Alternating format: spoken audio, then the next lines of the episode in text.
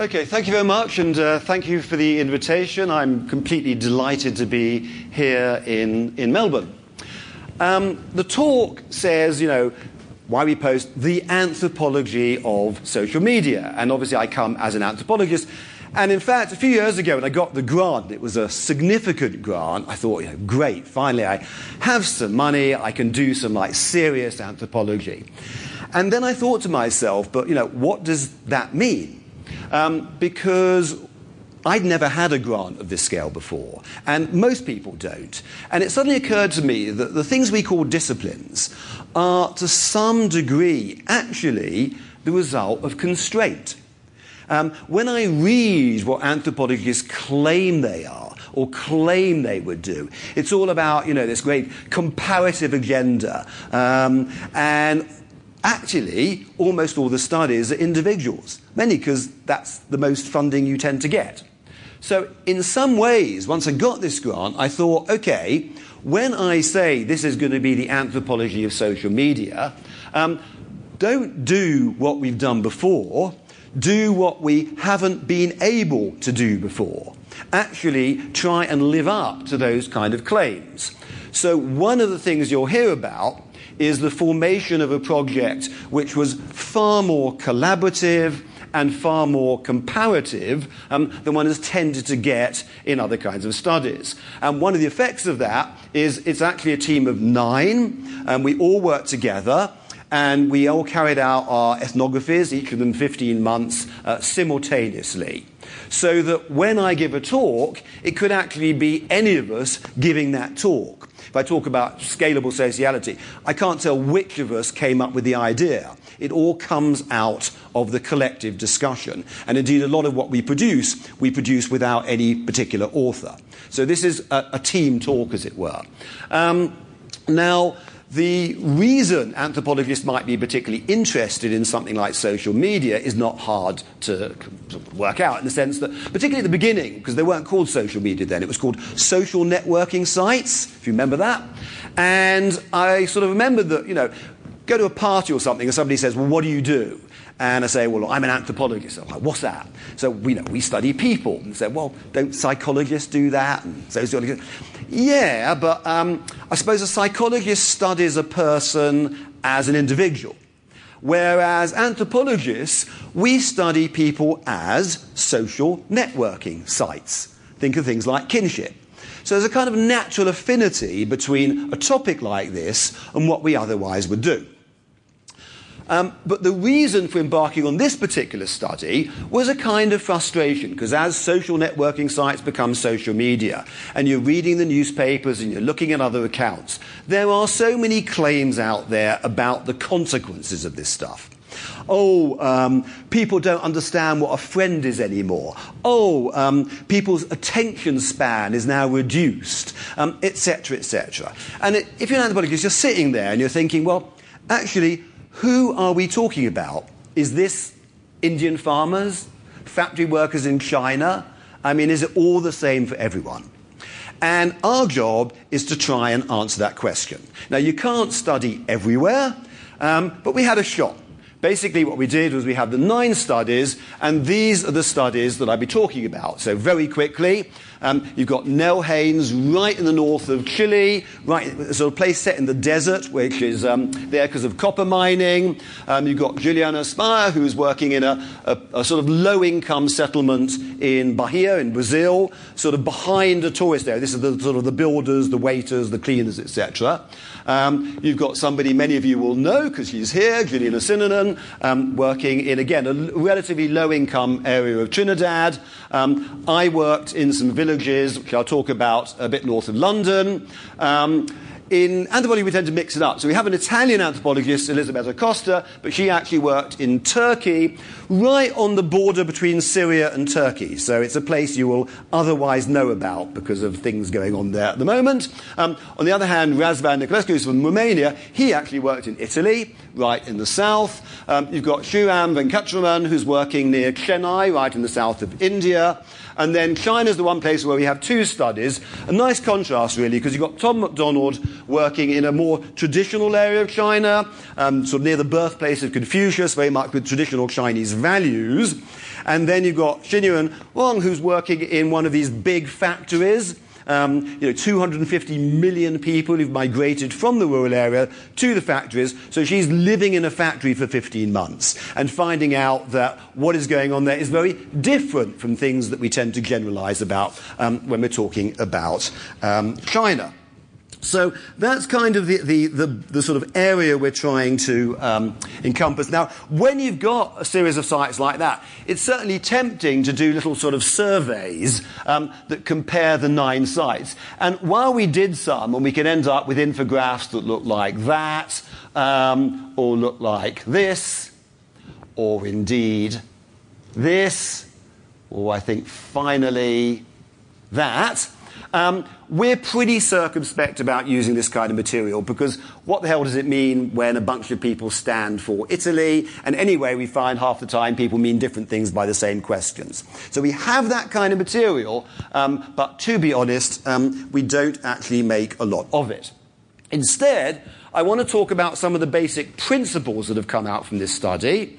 And sort of generalizations that kind of inform the way we think about it. And I'm going to deal with 3 quickly. The first one, which was developing already, which was called polymedia, was basically the sense that in many of the areas that we work in, previously people had chosen a particular media to use for reasons either of cost or of access. That was the one they could afford or they could get hold of. What's happening now is as you get like phone plans, internet plans and so forth, cost itself is not the significant reason and you've got access to a whole lot of alternatives. Now our argument is first, of course, that means that basically you can only understand one of these platforms or media in relation to all the others, but it also has another quite significant meaning. What we argue is that polymedia represents a sense that media generally has been, in a sense, re-socialized and re-moralized. Because if you think about it, when the reason you picked a media was because of cost or access, then that was the reason. But if it's not the reason anymore, and somebody says, oh, he dumped her boyfriend on WhatsApp, and it's like, but couldn't she have used the phone or done it face-to-face or in some other platform? Then it's socially expressive. Why was that one used? And it's also morally expressive. Gosh, she don't think much of her, right? Or him, or whoever did it, right? So basically, it transforms the way we think about media more generally, and it puts it much more into the frame, if you like, of social sciences. So the second point is that if you're going to do all this work on social media, you have a kind of responsibility to say, what is social media? What do we mean by that term? And we came up, as a result of this work, with a working definition of what we mean. And briefly, it goes like this. If you look at media historically, essentially, you've got, on the one hand, public broadcast media. Radio, TV, you put something out there, and whoever can get access, gets access. And on the other hand, you've got private media, like letters, telephone, etc., which tends to be on the one-to-one. Then, in recent periods, things have come into the spaces in between, like email and chat rooms, etc. And on the back of that, you see the first social media platforms, things like Friendster and MySpace, where you're posting, as in public broadcast, but not to a general public, but to a defined public that, for different mechanisms, you've agreed to be friends with them, or whatever it is. A smaller group, maybe 200, 300, etc. Then later on, relatively recently, you've got, instead of these scaling down from public broadcast, you've got other kinds of platform, like WeChat, like WhatsApp. And these take what were like messaging services, etc., and they start to scale upwards. So you may have your WeChat group to show off, your new baby or whatever it is, to 20 members of the family. So that's going up the group. And unlike the others, this isn't ego-centered. It's not one particular person. Anybody in that group is equally able to post and to see. So then when you put these trends together, we argue that what's happening now is actually, instead of this dualism between the public and the private, you're actually getting all the kind of group space in between being colonized by all these different alternatives. And the result of that is what we call scalable sociality. Because in social science, what we're interested in is how people associate, more than just, if you like, communicate, sociality. And the point about this is it is now scalable. So the kind of scales you can think about, on the one hand, the degree of privacy that you want for that particular encounter, the size of group that is related to that particular encounter. And as new platforms, etc., come into play, we imagine this scalability will develop further. So to give an example of that, one of the things I was doing in my work is I worked in 4 schools, and I did a survey of 2,500 school children almost, and looked at mostly they're using about 5 different platforms, right? Then if you then look at the platforms from this perspective, what you find is that they form a scale. So the smallest would be something like Snapchat. So on Snapchat, it's like, with Snapchat, you take this kind of, ugly photo, you put the camera phone just under your chin, stick it up the nostrils, so it's like the worst you can possibly look, right? Now, why do you do that? You send it to your friends, and it's like, I trust you, my friend, not to send it to somebody else, because I look terrible, right? And so it's a kind of bonding, trust-creating kind of mechanism between a relatively small group. Then in this school, you go up from that to something like WhatsApp. So in the class, you've got a WhatsApp group of the girls where they can talk about the boys and vice versa, and you've got another one which is kind of more collective and where they can sort of talk together.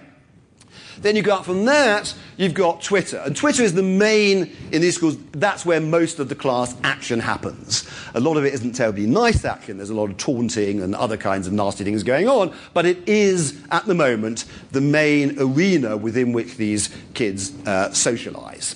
Then you go from that up from that to Facebook, which used to have that function, but now, because it's no longer this sort of cool peer-to-peer thing, that's where you're interacting with your parents, with people from the neighborhood, possibly you're starting work with your work colleagues, etc., etc. And then you get up to Instagram. Now, Instagram's the only platform where you're actually quite happy to see strangers. And the reason for that is, you spent a week and you've got this really nice photo with all its filters, etc., and somebody from Estonia liked your photo. And it's like, wow, somebody from Estonia liked my photo, and that's kind of cool. So basically, each of them scales up in terms of the sociality that it kind of represents. Okay, so that's what we think of social media as being. But there's another very important development from this work, which is really more to do with how do we explain what we're finding in relation to what people actually do with social media. And that is coming out of the evidence we have for what we call content migration. Now, at one level, that's pretty straightforward. What we're finding is that the real unit of social media usage, the content, tends to be in genres, as it always was, right? You have a genre of sociality that was in restaurants, and one that was at home, and one that was at work. We've always framed our sociality in particular places and contexts. And same when you get into social media, there are particular ways of using it. So if you take those school kids again and the banter between them, you can find that from the playground, in a lot of areas where we work, it then went from the playground into things like BBM, because BlackBerry phones were very cheap. And then from BBM, it goes into Facebook, say, more in Trinidad initially, and in where I'm working, it goes more into Twitter. So it's the same stuff, but it just goes from place to place to place. Or similarly, you get maybe a new genre. So you get something like the development of the meme, which in a place like Brazil, it might start off on Orkut, then it might go to Facebook, then it might go to WhatsApp, and so forth. Now, this is important to us for a number of reasons. Firstly, as you start to think about it, you realize that this is a lot more common than we normally would acknowledge. And that's even with genres that we're very familiar with. So take an example like email, which is probably the thing I've used most during my life. When I came into email, or email came into being really, it was seen as a stage in breaking down the barriers between work and home. Because for 100 years, sort of the system of capitalism, if you like, has tried to seal off the work area. So what happens in work is work. You don't connect in outside of work because that would detract from your work. And then various things came to dilute that. And email was really significant. So I'm probably not the only person here who probably does more personal stuff at work and more work stuff at home than I ought, okay? So email seems, that's what it is. It's the thing that breaks down the barrier between work and the personal. Also, I thought. Then I start working with these groups, okay, the young people there, and what happens? It's the exact opposite. What young people are doing with email today is never using it for anything personal at all. They might use it for school stuff, they might use it for commercial stuff, they might use it for formal stuff, but it is used to create a barrier between that which is personal and that which isn't personal. So the very thing and the point is, that's what I thought email was, you know. If you ask me, what does email do? And why does it do it? I said, well, email has these affordances. It has these properties. And because of these properties, it will be used to break down those barriers. And then another lot come along, and they do the exact opposite. And it's the same with all of this kind of material. So I'm also, in the initial stages of social media, thinking, oh, we know what Facebook is, right? It's where all that trivial stuff gets exchanged about your day-to-day life and what's going on. Whereas Twitter, oh, that gives you information. That's where you go to get sort of more information. Except, lo and behold, the people I'm studying, what do they do? Twitter, as already mentioned, that's all the trivial, bantery, kind of everyday stuff that is discussed. But if you want to find out something from the family, or you want to find out where a party is being held, you go onto Facebook, which is basically informational. Now, if you put all that together, it's quite significant. Because as academics, what we want to do is construct explanatory accounts for why people use social media the way they do. So we will go and say, oh, you know, Twitter, well, it has 140 characters, and therefore that explains that people would use Twitter in that way, wouldn't they? Or we'll talk about what we call affordances, the asymmetry or particular kind of temporality. That would explain why people would use it the way they do. That's kind of what we want to do. But the trouble is, actual people, they're really naughty. They really treat us dreadfully, okay? They're doing all this stuff. So they're going from, they're using content and they're just flipping from one place to another, irrespective of affordances, irrespective of technology, irrespective of platforms. They just don't care. The only thing they cared about in relation to going to Twitter was their parents weren't on it. That was the factor. Otherwise, blissfully using it in this different way. So what these people are doing, and we're finding through our work, is tearing down the ways as academics we would, as it were, naturally have preferred to engage with and explain this kind of material. And that's a kind of problem. But the effect of that is that when we produce a collective book, instead of calling it How Did Social Media Change the World, we call it How Does the World Change Social Media? Because it continually does just that. Which means the emphasis goes from the studying of things like the platforms and the affordances, etc., to the cultural context, which may be the alternative way of accounting for what we actually find. So that means, in my case, in this English situation, I've got to try and work out what's going on. And it's very important to me that, you know, as opposed to seeing a Turkish usage as marked and a Brazilian usage as marked, you've got just as much responsibility for thinking, what is English about the English use of social media? Many things could be said, but let me just give kind of one.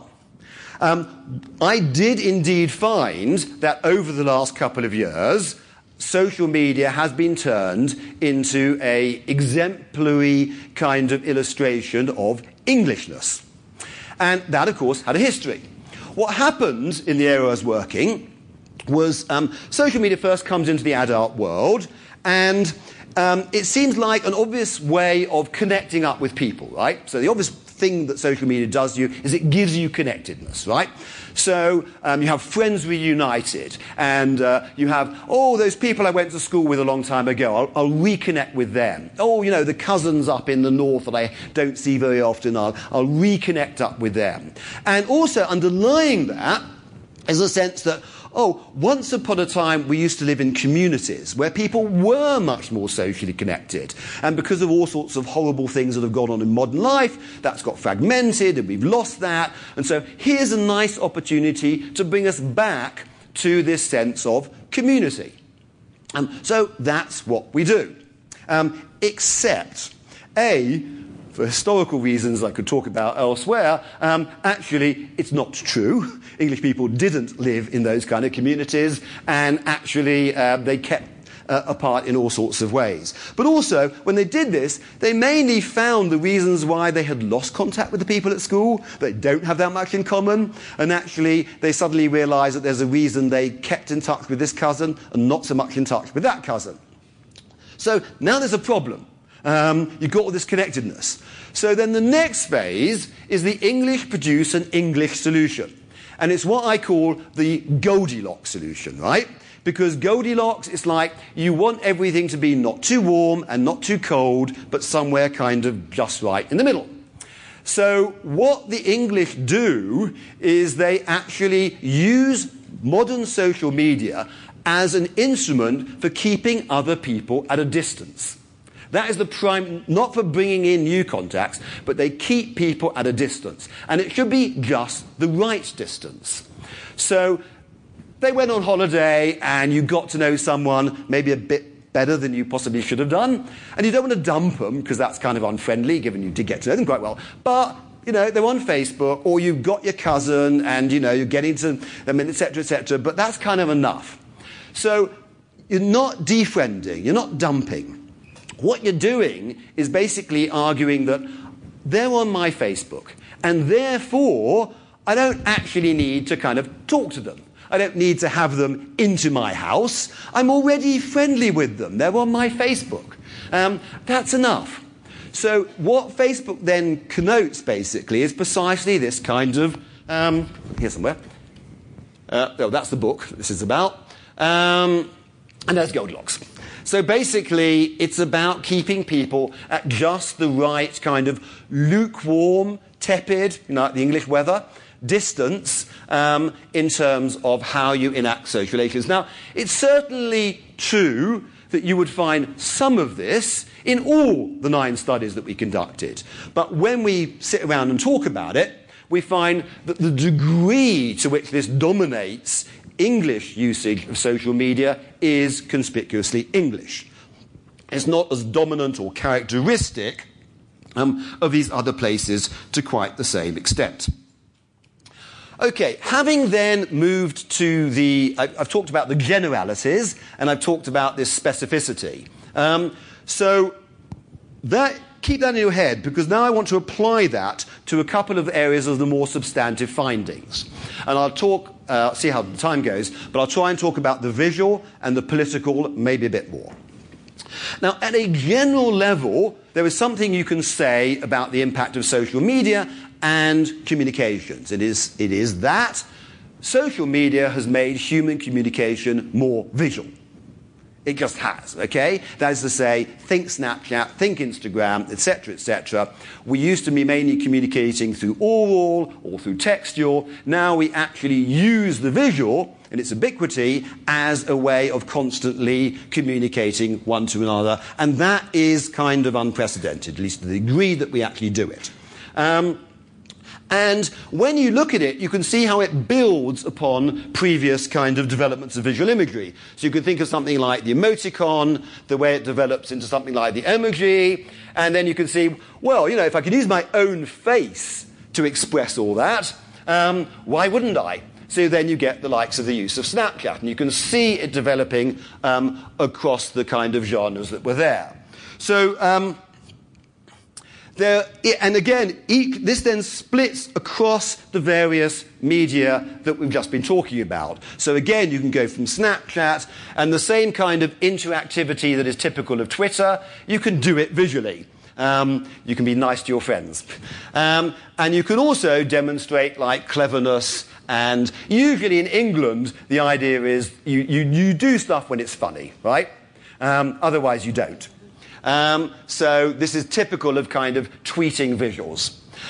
Then on the other hand, you've got the development of... each platform does it in its particular way. So one of the things about Facebook, which came up quite early on, is this notion, which I'll talk about again, which is, you know, oh, it's all this kind of narcissistic self-expression, right? You kind of put it out there. It's weird about Facebook visuals, because actually they were never like that, in the sense that if you think about Facebook visuals, sure, there's all the pictures you put up, right? But actually there were always two genres there. There were the ones you put up, and there were the ones you were tagged in. Now, if you're going onto somebody's Facebook, which set of visuals would you sooner look at? The ones they put up for themselves, or the ones they were tagged in? I think the answer is clear when you consider that those are the pictures I put up myself, and those are the ones I was tagged in, and we move on. So the point being is they're kind of more interesting pictures. So far from being self-expression, it's more like somebody else dressed you to go out in the morning, which is kind of an interesting, different take on the way one appears in the public domain. And then building on these, you get these contrasts under this notion of polymedia between then Twitter being the clever, the funny one, and Instagram develops as the kind of craft. The idea that you're actually creating something which you might spend quite some time ago on. And then it's subject to the usual parameters of visual form. You can either post something that is in some way intrinsically nice-looking, or you can, in Bourdieu terms, show how kind of a different kind of aesthetic. Like if you can show that sunburn can actually look interesting as a picture, then the same kind of ideas apply within the Instagram world. Now, one of the advantages of this is that for somebody doing analysis, you've got thousands and thousands of visual images. And there's a book that Gillian Sondon and myself are working on at the moment called Visualizing Facebook, which is basically, we're just enjoying the fact that we've got so many pictures to look at. Because typically what one's trying to do is make generalities, okay, about what you're seeing in a particular social setting. So when I look through 1,000 images, I can see in the English setting the way, for example, men associate themselves with beer to an incredible extent. But I wasn't quite connected with the amount that women associate themselves with wine to just the same extent. And, you know, you can say these things because you're seeing this done not once or 10 times, but hundreds of times. And that allows you to make generalizations. So, for example, in our contrast between the two sites where we work, you end up thinking, well, Trinidadians really seem to care about how they dress and look when they're posted online, and English people really don't. And that kind of comes out in the images. You also start to take apart a lot of the generalizations that are made by others about the different genres of the visual that start to emerge. So, because first admit, I'm sick to death of being kind of asked about the selfie and the assumptions that people make about what the selfie represents. And the first thing you're doing is saying, well, hold on a minute. Actually, what are we talking about? Because even in the context of where I work, there are many different kinds of selfie. There's the one I just talked about, the ugly, which you get circulated around Snapchat. But on my Facebook images, so far from being this individualized kind of glamour shot, actually, I found 5 times as many images which were young people associated with others.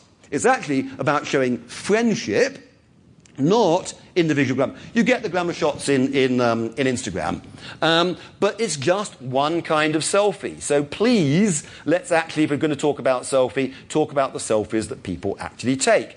And if you do that, it gives you license to take these things seriously. And you start to see that actually serious things can be done with something like a selfie. So one of the other pieces of work that I was doing at this time was I spent a day a week working with hospice patients, people with terminal cancer.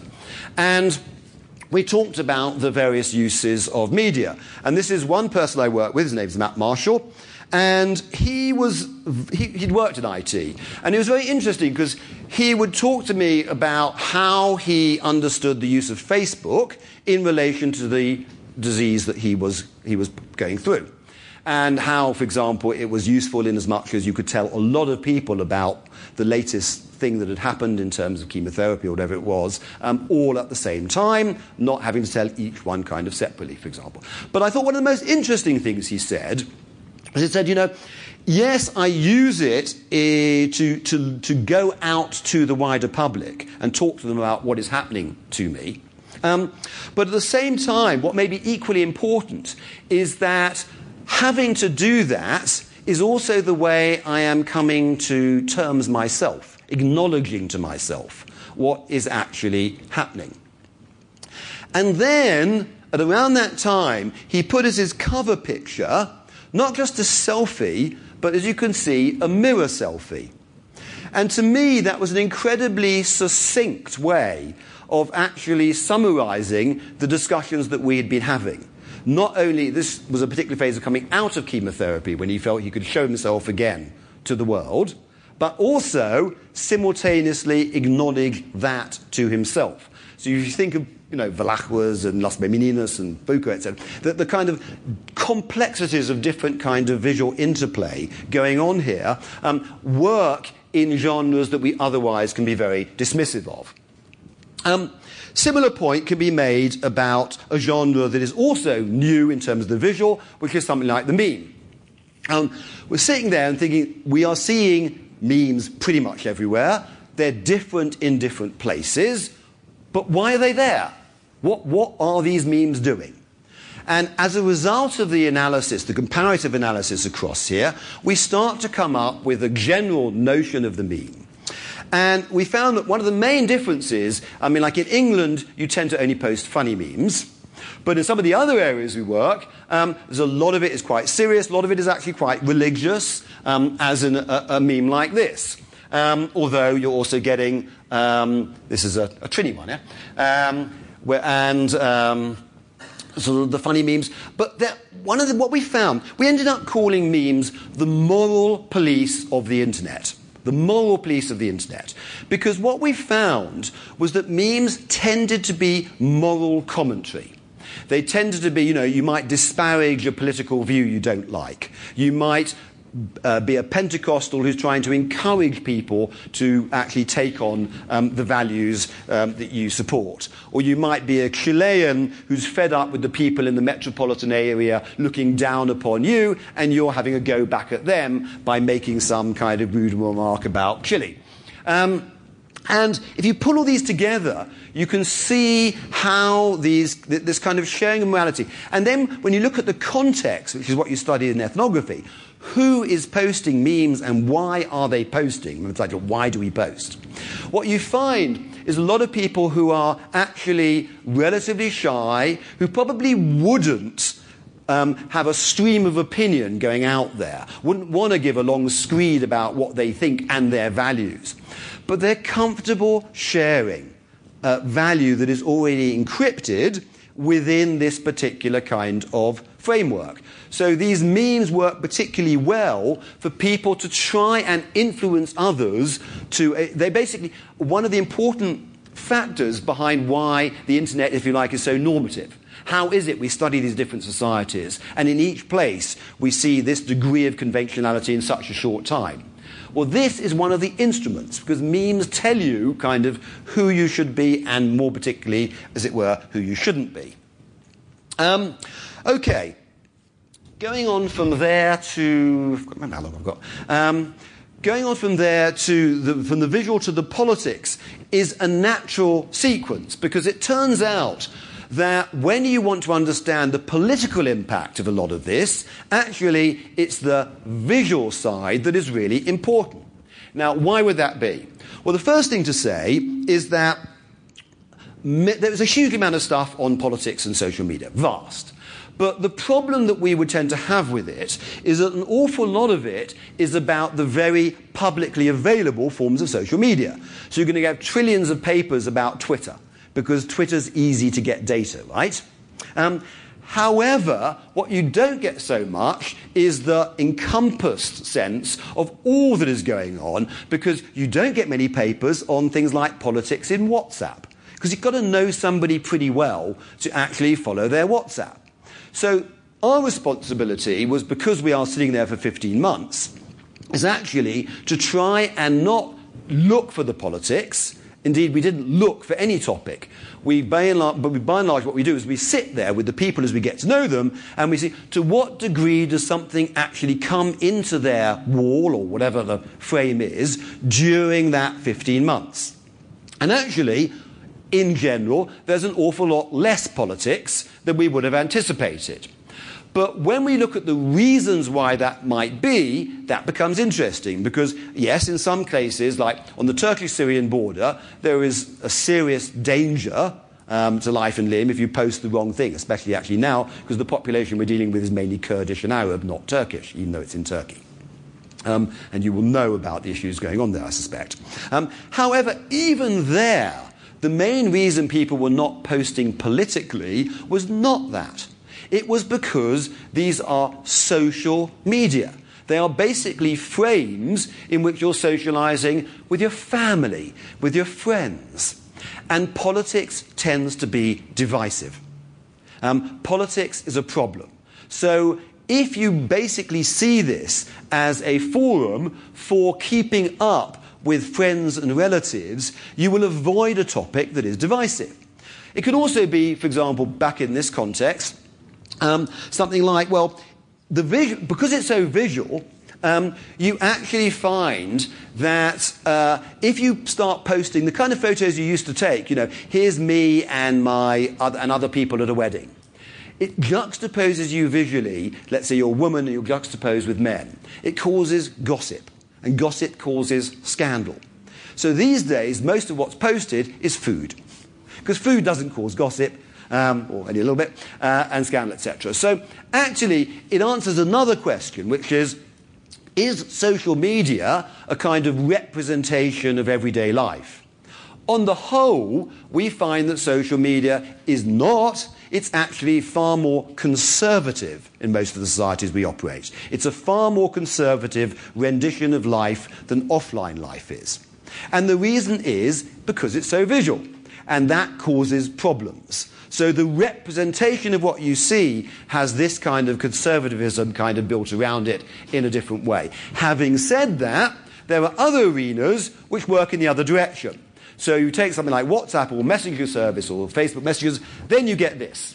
Then you get an interesting and unprecedented transformation in something like gender relations, because it is really the first time that young men and young women are able to contact each other directly, in this case, outside of the surveillance of their families.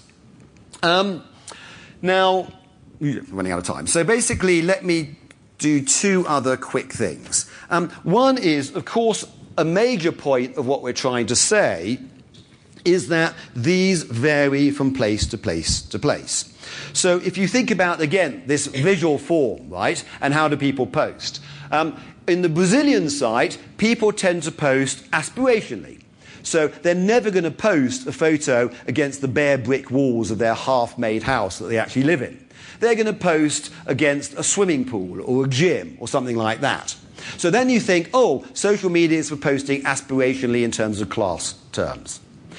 Only then you swap over to our Chilean site in the north of Chile and you find the exact opposite. Chilean posting is all about everybody being the same. The one thing you must not be is pretentious or different. Even things like indigeneity is suppressed when it comes to posting, because they're trying to create a respectable domesticity, having come out also of the fragility of poverty, and they want to do it by being a collective, and they want to do it by an egalitarian frame. So anything that the Brazilians posted will be seen as pretentious and false and not acceptable in that Chilean context. And the same goes with some of the big debates that are around social media. So, for example, just the last one, when I'm in England, the problem of social media is all about the threat to privacy, right? It's all about, oh, these companies know everything about you, target advertising, etc., etc. And therefore, you just assume that this is going to be seen as the issue of social media wherever you are.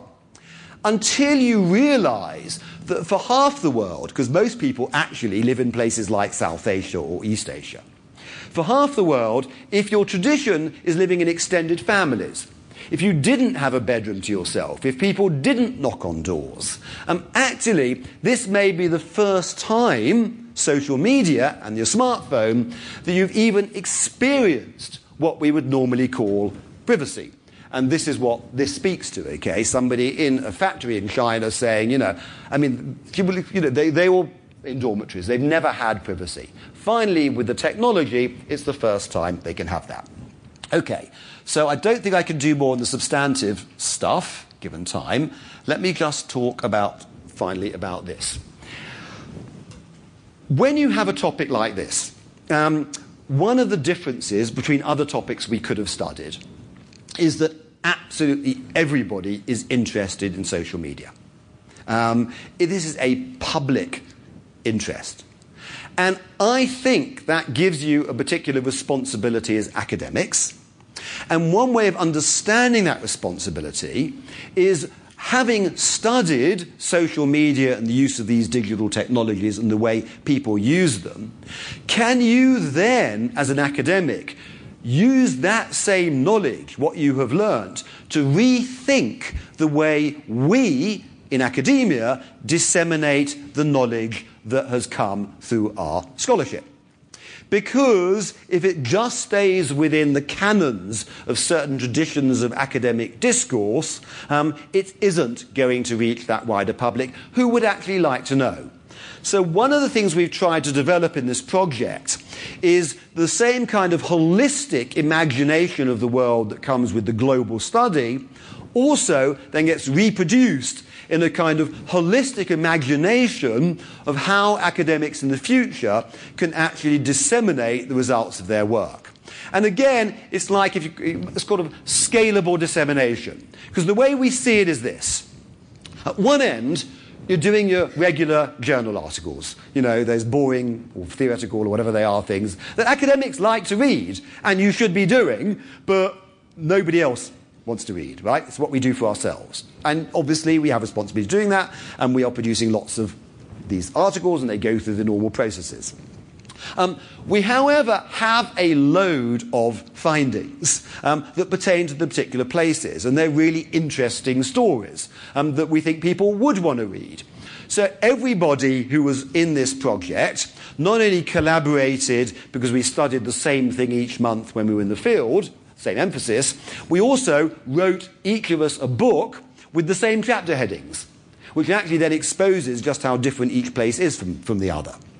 And the books are all coming out as open access books with UCL Press. 3 of them out at the moment, so you can download them now. And the next one is the Chilean one. And in September, the 2 Chinese ones will come out, and the rest will come out subsequently. And one of the points about these books is we all agreed that inasmuch as we discuss other academics, it's in the footnotes. Because that's of interest to us, but it's not particularly of interest to the general public. They want to know, how did people use social media and how do you account for it? Not whether we're in alignment with any particular other kind of debate, right? So it's not we don't have that, but we relegate it to footnotes so that this is accessible. And one of the results of that, I mean, already, I think in the first month we got 10,000 downloads. And anyone who does academic books knows that's not what you normally get, right? You get read. But however, that's still relatively intimidating. These are monographs, right? So then we move on to an e-learning course, which we're doing with FutureLearn, in which we put on a material into a 5-week course, and this starts to learn from the way we see other people learning. Because if you listen to people like, well, Sheba Muhammad is also based here doing her fieldwork, also in Trinidad, and she finds that, you know, informal learning is so much dominated now by 5-minute YouTubes. So if you want to get to people, do 5-minute YouTubes. That's what they will look at. So what dominates this is indeed YouTubes of 5 minutes or less. And then going beyond that, we produced a website, and we all took short films while we were in the field. And the website, which is called Why We Post, has over 100 films in it and lots of little stories in it, and that's the most accessible end of this. And the other thing we did was we made the commitment that all of this material, the website, the e-learning course, would be available in all the languages of all the sites where we worked. So what you have then is the same kind of holistic attitude to the dissemination of the material as you do to the production of the material. Scale it so that it actually, you don't tell people where they are in relation to this. They come to it at the place that is comfortable for them. And that, I think, is that.